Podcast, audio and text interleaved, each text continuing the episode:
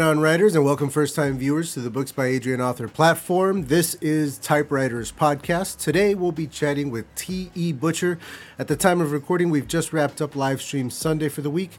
If you missed it, you can watch it on the replay linked here for the YouTube audience and in the show notes for the audio only audience. For those of you listening on Apple Podcasts and Spotify, thank you so very much for supporting the podcast. Subscribe to the podcast there and leave us a five star review. I'm only accepting five star reviews. I'm sorry, it's just company policy. It's the only thing you can do is five star review. But in that five star review, you can say anything you want. Just, uh, you know, tell me I'm ugly. I don't care. Just whatever. Five star reviews. Any and all help in that arena is greatly appreciated. YouTube folks, like, comment, subscribe, hit the notification bell. Uh, if you are getting late notifications lately, folks, everybody is getting late notifications in their emails and all that kind of stuff.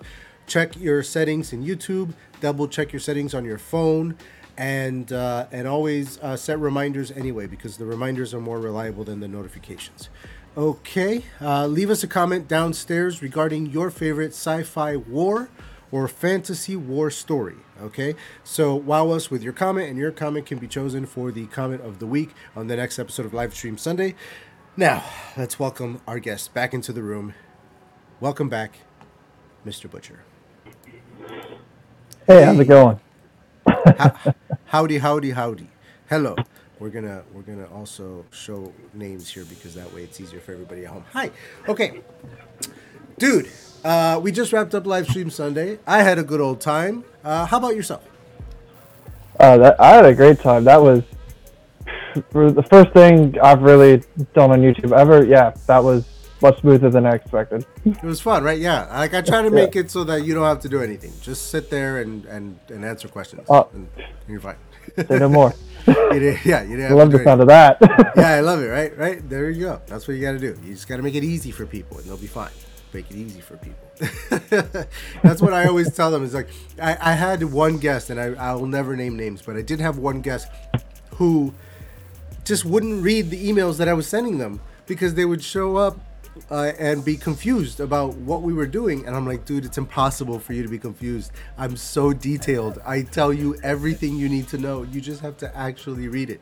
Anyway, he knows who he is. this is the He lowest common who he is. denominator, someone proves that they are somehow lower.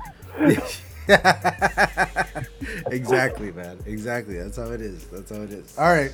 So, uh, we are going to very quickly pull up uh, questions that we didn't get to during live stream Sunday and use those to kind of kick us off into our talk for today. What, am I looking? Oh, here we go. Um, boom, there it is. All right, so we left off right around here. So, what genre are you looking forward to playing in most in the future? I know you said that you like to step away, do other things, re- refresh, come back.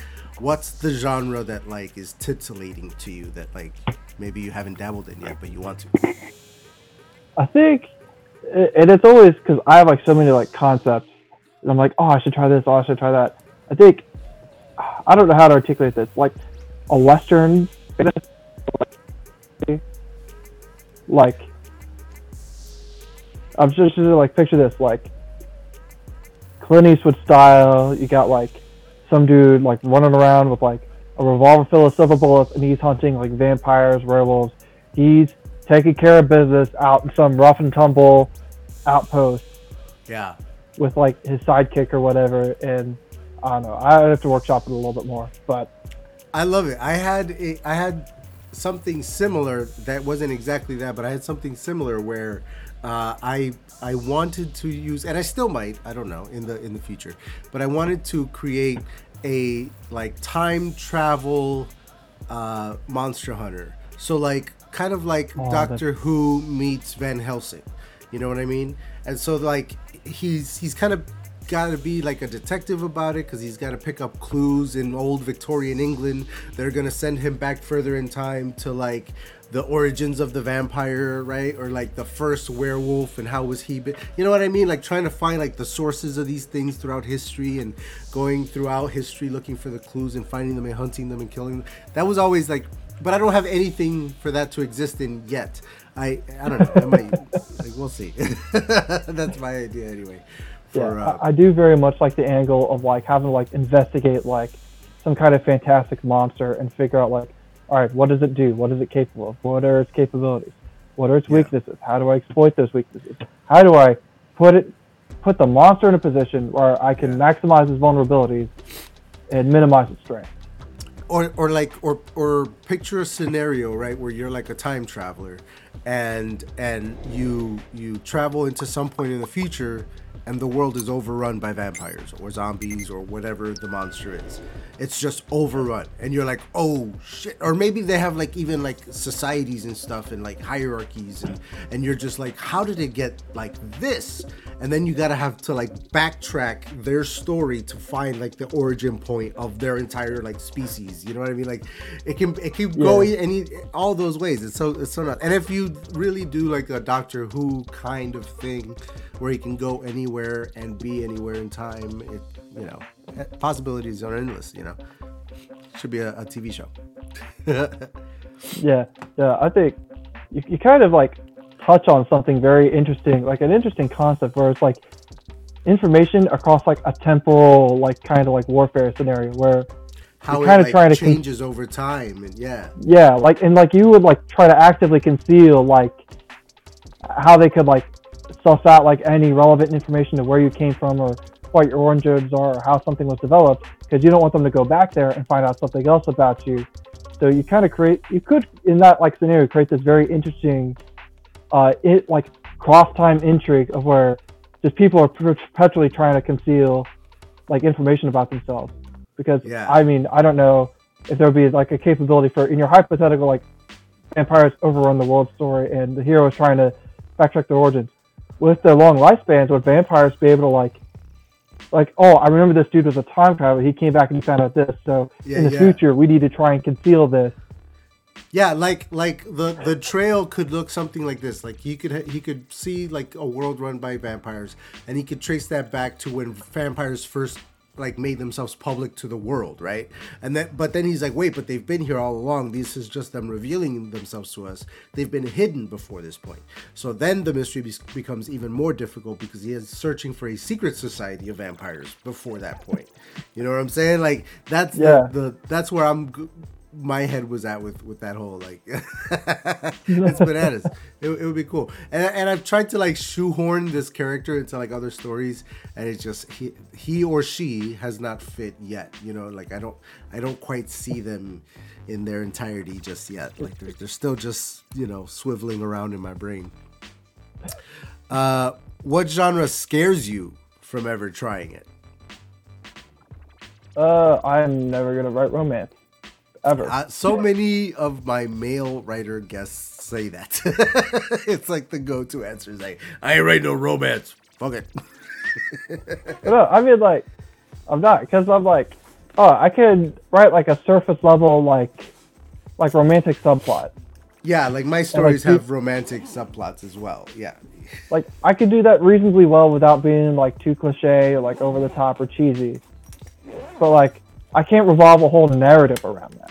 Yeah. Like that just seems so sappy and like convoluted to me. And I always make fun of these mainly because they all use the same set. But every Christmas, it's almost a Christmas tradition in our house that my my mom and my wife will enjoy like their Hallmark Christmas movies, and I will sit there and make fun of them for like the entire like marathon. I'll be like, "This is the same set they used in that other movie. That's the same house that other fool lived in. This is just from a different angle." it's so me. I, I would do the same thing to my sister. Like my my my wife occasionally enjoys a nice little rom com like that, but for the most part, my wife just watches whatever I say we're watching that night, and not because I'm like a, a movie tyrant or anything. It's just that she just isn't interested. She's like, I will enjoy it while we're watching it, and then I immediately forget I've ever seen it. It, it just doesn't matter. It's just gone. So if I don't retain it, I don't care about choosing it. Just choose something and I'm along for the ride. And I'm like, cool, bet. Like I'm always gonna be picking stuff that I love, and it's gonna be great. Oh, yeah. my my wife's a bit of a remote dictator in the fact that if I have like something on in the background or I'm like watching something, she's like, "Do you mind if I watch TV?" I'm like, "Oh no, go ahead." And she'll turn on like whatever Lifetime show or like whatever like I mean you know like white women TV like 90 Day women TV. Fiance or like See, Joe Millionaire or even- whatever. We don't even watch TV in our house anymore. Like not in the traditional sense. We don't have channels. So like we don't have cable. We don't have any. Like we don't switch on the television and browse. Like we just Yeah. have our streaming services, and and we we're sharing all of them with different people. I don't think there's a single one that we even pay for. If I'm being honest, because I think the only one I was paying for was Hulu, and I cut it because my sister started paying for it. So I jumped just jumped on hers. so like you know, I'm on my dad's Netflix. I'm on my coworkers' HBO. You know, like like we we're all just sharing different. So I don't need a I don't need TV. I can just switch on whatever I want to watch. My list to be watched is endless, like my to be read pile. So like you know, what what do I need TV for? We're we're mostly the same way that most of the stuff we watch is on streaming services at this point. The only Yeah. reason we really still have Background cable noise. is because yeah, a background. Uh, my parents are still old school, so they still watch the news on like regular TV and football season. That's literally Football it. season. Sunday ticket is the only thing keeping us. If DirecTV loses that, well, all right, bye bye DirecTV subscription. We're gonna go. See, for me, it's the UFC fights. I miss every UFC fight, and I hate that I miss every UFC fight. But I'm, I'm not gonna buy cable and pay monthly for cable just so I can see UFC fights. Like that's, I'm, I'm not big onto any other sports, but I want to see these dudes like beat the shit out of each other. It's it, it makes me happy.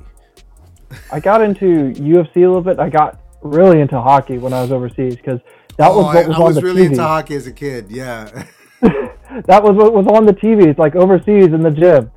And Yeah. they're like, all right, see, here's I'm, like the hockey lineup. I'm from Buffalo, so I was into hockey just by proxy, and I was a Sabres fan because I'm from Buffalo. And then I just kind of Oh. stopped watching after they got cheated out of the, the championship. Like I just like, I mean, they, they should have won and they didn't. And I'm like, what the what the hell? Like, why am I watching this? If if the legit winner doesn't win, fuck this. I'm just I, Uh, I, I haven't watched this. It's Since. like uh, we're all, we're all from we're all over here, so Lake Erie Bros for life. Lake Erie, man. Oh, that cold ass Lake Erie. Oh, so appropriately named. Okay. Um, on your blog, on your blog, you list your top 10 favorite sci-fi universes. That was really fun for, for me to read, by the way. I fully expect your books to hold influences from some or all of them, maybe. Uh, what sets yours apart from all of the ones on your list, though? What makes your sci-fi series your sci-fi series? So it's a combination of like several different things. Like I think that uh, people can clear- clearly tell the main influence of the Panzer series is Gundam, but whereas like the so the perpetual message of Gundam is it's very anti-war. War is bad. Period. End of story. It's a very pacifist message, which makes sense if you were like a formerly like war is like our first means of because when your country used to be Imperial Japan and you got a you had a couple atomic bombs thrown your way, like you would understand why you'd suddenly be very dramatically opposed to, or you'd suddenly be very dramatically opposed to war. Whereas like the Panzer Yeah. kind of recognizes that war is kind of a necessary evil, Hmm.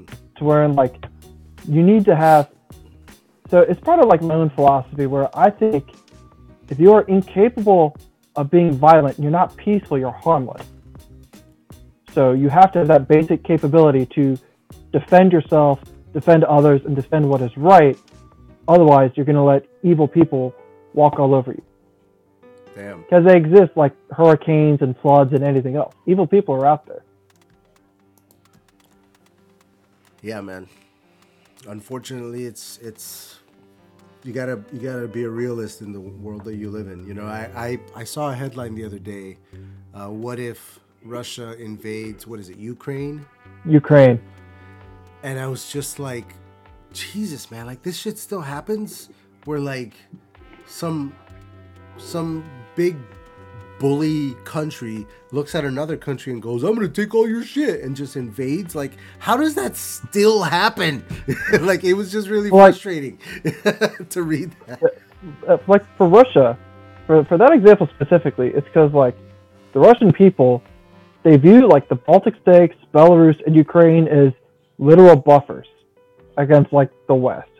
Yeah. And historically, bad things have always happened to the people of those states every time the Russians end up dominating.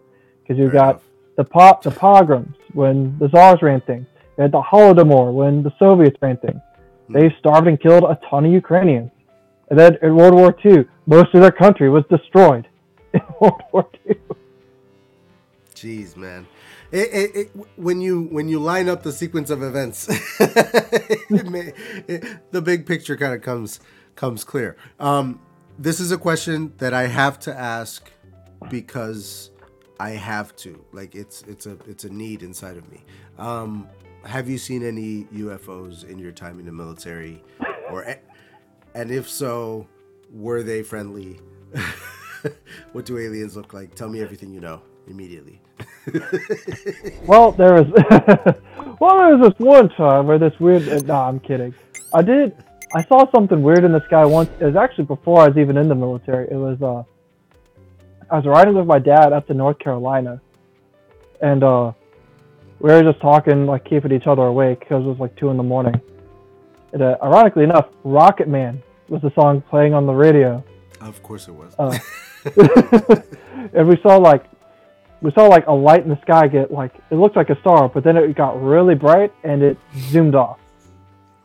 We just kind of glanced at each other and went, "Huh," and never acknowledged it. we just kind of went about our lives like that didn't Like- happen.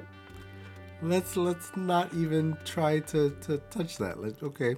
Yeah, Yeah, I hear that. Was, uh, I saw um you know, I saw once what I thought was like a meteor shower because I saw like several lights streaming across the sky downward, you know, and I was like, oh, check it out, a meteor shower. And then like it was like four or five of them, and the lights like then just like stopped at like different points in the sky. They just like stopped, and I was like, what the? And then they just disappeared, and I was like,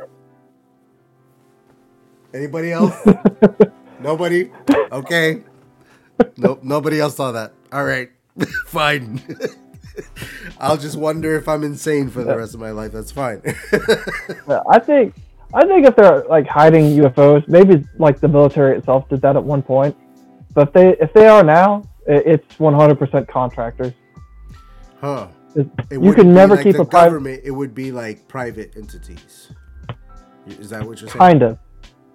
I mean, a lot of these defense contractors are essentially extensions of the government, in my Mm. opinion. Mm. But like, it would be like the people they pay like six figures to guard a gate or whatever, because you would never be able to keep a ma- private's mouth shut. But if you pay a guy like six figures, they're gonna be like, "Yeah, I'm not gonna talk about this. Yeah, Mine's good enough." that makes sense. That makes a whole lot of sense. yeah, man. Uh, the the you know the the CIA has been like uh, declassifying documents slowly over the last few years, and everybody's starting to talk about UFOs, and now there's a new acronym for it and everything. And I'm just like, okay, what's I'm coming, guys? I'm not What's using that coming? new act. Wh- Why? I'm not Why using all? that. U- I'm not using that UAP stuff. That sounds like garbage. It's weird. UAP. Like, what is that even? Oh, it's a UFO. Like, it was fine. There's no need to change that. and it's like, and it's like, why all of a sudden are you being so incredibly open? This is so unlike you, CIA. Like, what exactly is about to happen that we need to know about here? well, all right. My last couple questions for you are what I call like the classics, right? The ones that everybody asks. So, since this is your first time uh, doing anything uh, promotional like this on YouTube, I figured it would be good enough to ask you a couple of these. Number one, do you struggle with writer's block? Do you believe it exists? And if you do, how do you fight it? So, so I don't like struggle per se with writer's block. I do have moments where I'm tired and I struggle to write more so than others. I wouldn't say. I think writer's block exists for some people, but like I said on the on the live stream, I'm very stubborn. So Just beat yourself over the head until it's done. I will sit there and I will hammer out words. I'm like, they don't have to be perfect. I just need to get words on paper because I can always edit them or get something out of them later. Yeah, for sure. I might be going at a steamroller pace, but I'm going. Now I, you know, I whenever I ask this of people, I always like to throw in my two cents that I don't believe in writer's block. Really, like I don't think it's a thing. I think it's a misunderstood part of like uh, the writing process. Something that's designed to let you know that there's something missing, something you haven't worked on, something you need to complete before you can move further. Like you're stopped here because even though you want to write the next sentence, you can't. You have not done some legwork somewhere find it, do it, and then you'll find that you're flowing again. And so that's how I look at writer's block. With that in mind, what about imposter syndrome? Do you ever struggle with imposter syndrome where you feel like, oh, why am I even doing this? I, I'm no writer. Look at these other writers, and I'm, uh, you know, because I, that I struggle with. no, I, I struggle with that all the time. I'm like, because like I'll see like some of these numbers, I'm like, damn, I'm a chump. Like, what, what am I doing? bro.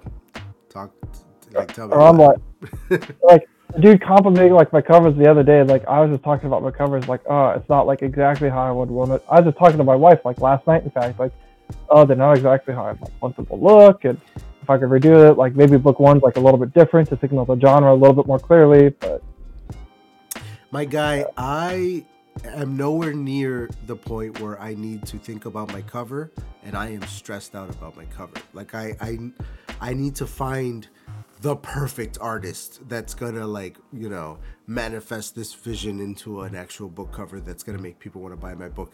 Because like there's also like psychology behind book covers right? And like how they make you want to pick it up or not right? So like like I, I just I, number one i'm not an artist. I can't trust myself to it.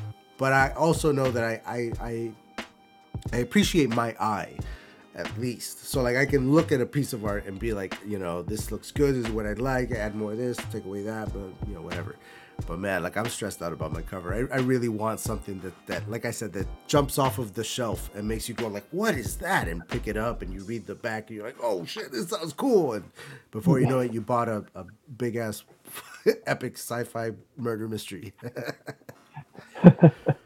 Which is what I don't know. I, I I have some opinions about covers. Like I personally like stay away from pre-mades because they don't really help my genre much.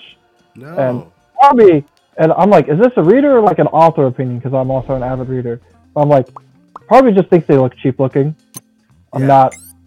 Yeah, I'm just, for some genres they probably work a lot better. For mine, sure. I, I don't I don't think pre-mades are great.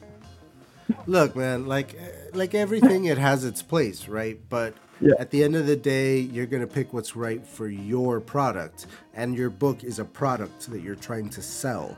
And so, as far as I'm concerned, I know that if I'm writing a sci-fi book, a sci-fi genre book, my cover should look and feel sci-fi so that it attracts a sci-fi reader. I get that. But yeah. I also am adamant that my book is a multi-genre like melting pot of all kinds of stuff. And as such i want to reach as many readers as possible. And so there's always that to think about too.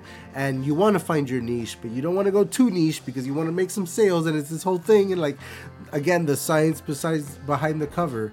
And it's just like i want the cover to look like it's my book my brand my product and, and I want them all to look like they belong together and everything. And it's gonna be a whole thing. Like I'm, I'm trying to finish my edit of my first draft, turn it into my second draft, send it off to an editor, and start freaking out about the cover because it's just like, like, like, how am I gonna do this? How am I gonna decide on? Something? When I first started even thinking about my cover, I was it just kind of like rolled up on me, which it's very unlike me at this point. Like, I yeah, where you're like, oh yeah, I have to do a cover. Like, you hadn't even like paid attention to it until then. I'm like, I was like, uh, uh, uh cover. it's just, it's just a book with no cover. It just starts at page one. It's just like you didn't put a cover on your book. Thumbnails, like like a screenshot of like page one. Chapter one. Where's the cover? That is the cover chapter one. I will say it's gotten easier now that I've gotten my wife a lot more on board with the whole business side of things. Yeah, that's cool she, to have like a partner in crime. so you can see the impact of having like a good cover, like good editing, and like I don't have to turn around and explain why I need to pay for these things. Yeah. See, I I have gotten to the point where I've partnered up with like my long term long term with my long lifelong best friend. I can't talk today. Um you know this dude is is my brother basically. Like i don't have real brothers. This is a, this guy's the closest thing on the planet to a brother that i have and uh, and he and his brother started a company where they're helping creative people to finish their projects, whatever their project is, to uh, find the the funding to make it something that looks professional and is worth people's money, so that it sells and put money into the marketing, all that kind of stuff. And so i am lucky enough to be partnered up with these dudes who are creative people in in, in of themselves. Uh, and and they're trying to you know do this thing and and it's um it's crazy because like I know that I'm gonna be stressing out about the cover among other things, the formatting of the book. Like it's all gonna be a, a nightmare for me. But I'll have people who know what they're doing, who are looking for it to be successful because they're in, invested in this too. Like if I don't make money, they don't make money. We're all trying to make money here. so. So it's nice to have like you know backup. You know what I mean, like that, and and, and yeah. being authors I, I, I, say this all the time. People think that being an author is one job. It's like 19 jobs. Like you're doing yeah, so many different things. You know, there's a lot going on that people don't appreciate. Dude, there's a lot going on, man. Like even before you send your book off to an editor, hopefully you've done an edit of your own through it. You are a writer, you are an editor, you are a proofreader, you are you're a beta reader for yourself. You, all these other things that you're using other people for, you have to do all those things too. You have to market your own book, you have to fund the the printing of your book. All of these things, like it's like it's bananas, man. It's bananas. So much to do. So much to do. Uh, do you have plans to adapt your books into other mediums? Movies. So, the thing, funny enough, I was actually listening to uh, the episode before uh, last Sunday's live stream with the comic guy, whose yes. name escapes me at the moment. I'm Robert sorry. Jones, the story detective. Robert, Robert Jones. Yeah, Robert Jones from Story Detective. Yeah, I uh, I have thought about comics a lot. I think if Pantera is going to jump into another medium, it's either going to be like comics or my brother is more into like the computers like programming side, and he wants to do like some kind of video game thing. So depending on the complexity of that, it might be that. I have some other concepts for like comic books or something that I might do. It's either a comic book or a novel, or excuse me, graphic novel. I'd have to figure out which. It's a giant monster story or a long set of giant monster stories because I'm I'm some level of autistic and I have to have these grand sweeping long decades long narratives. That, that sounds awesome, dude. That that's dope, man. I love reading that stuff. I would love to read that from you. Uh, I always tell people like I I love write reading big genre benders and, and, and big epics with lots of different characters. So that's, you know, even though they tell you never to write that as your first book, that's my first book. It's a big epic with lots of different characters and storylines and and it's the first of a trilogy and like every rule they said not to do, I broke every single one of them because I just like that's what I like to read, that's what I like to write. I'm not going to write something I don't like. It's just, you know, write what you like. I mean, that's the good thing about like being an indie is that the only rules you really have to follow are like whatever the market says. And sometimes well, you can get away with ultimately, really, story structure are the rules that you really have to just follow the rules of story structure. Otherwise, do whatever you want. Like it's for you, right? Like I'm sorry, go ahead.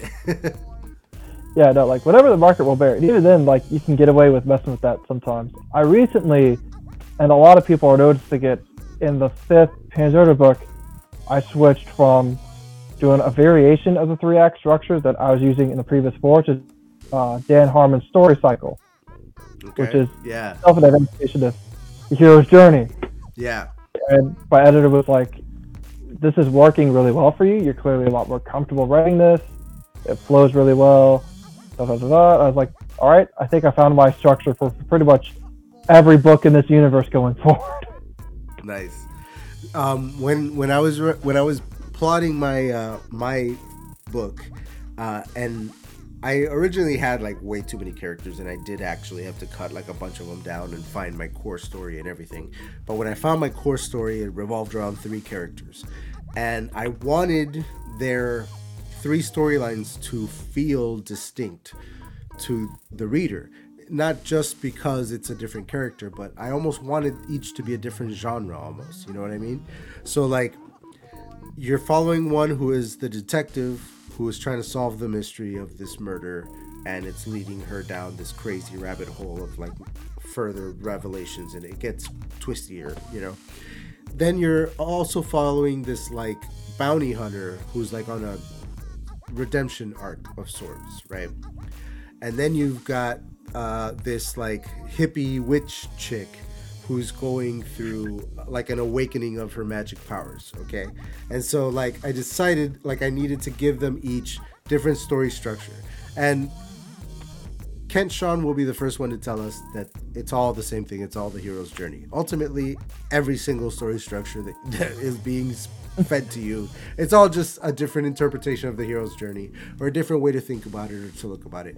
But with that in mind, I chose three different what I would call story structures so that I could at least, for me, feel like they were different flavors. So like, uh, the detective has your basic three act structure that most things have movies novels etc the uh, the uh, the bounty hunter character who's on a redemption arc is uh, Freytag's pyramid which is ultimately a tragedy.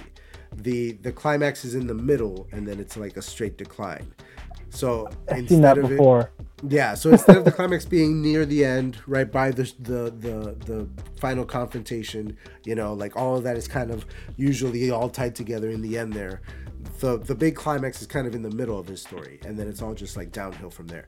And then Faye, the uh, the witch character, has like your classic. That's name there. Journey. Faye, the witch.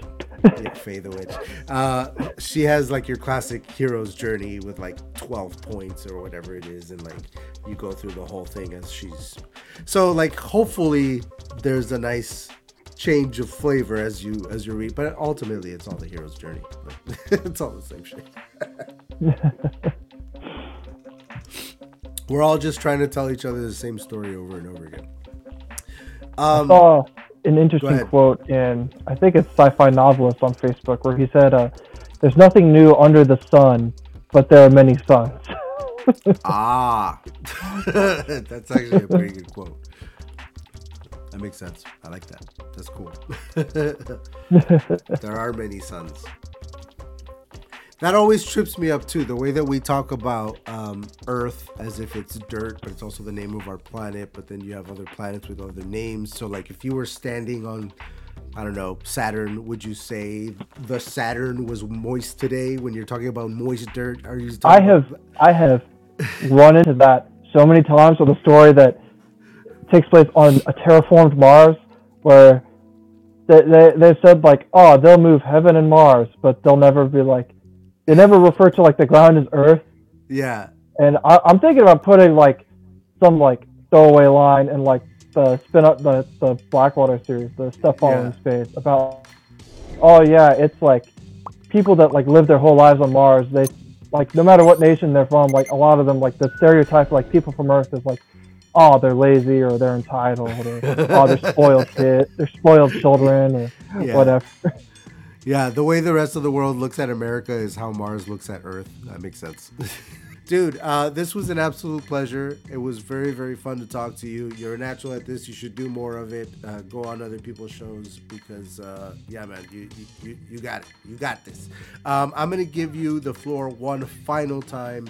Uh, so for the people at home watching on YouTube or listening at Apple Podcasts or Spotify, let them know where they can buy your books. Let them know when your next book is coming out. Uh, any information like that that they might need. I'm gonna I'm gonna give you the floor. Go for it. All right, sweet. So my latest book, Armored Warrior Panzer Grim Harvest, is available at Amazon.com. You can not miss, you can avoid missing any release by just following me on my author page on Amazon or following me on BookBub. My next book to release is going to be Homeworld United. Uh, sorry, Homeworld United, the third book in the Homeworld War series, and that will release in late March. Exact date is to be determined, but I got a cover reveal for people that are subscribed to my newsletter. Like a pro, bro. Like a pro. All right, brother. Uh, for everybody at home, thank you so much for tuning in. Like, comment, subscribe. Let us know your favorite sci-fi or fantasy war series. Uh, T.E. Butcher, my friend Tyler here. Thank you very, very much for being with us, and you're welcome back anytime. Uh, just uh, let Uh, me know. Uh, we'll love it. again. All right, it would be awesome. And uh, and now that uh, I've opened the world's eyes to you, hopefully other people are going to reach out to you and, and get you on their show. Barrett Laurie conducts a great interview, so check him out for sure. Um, for everyone else at home, come back on uh, well uh, Sunday for live stream Sunday. We're gonna be talking to Sarah Stewart about BDSM erotic fiction. It's gonna get steamy and sexy and awesome, and uh, you know, tune in for that. Good stuff. All right, y'all. Thank you very much. Have a great day. Ride on, riders, and we.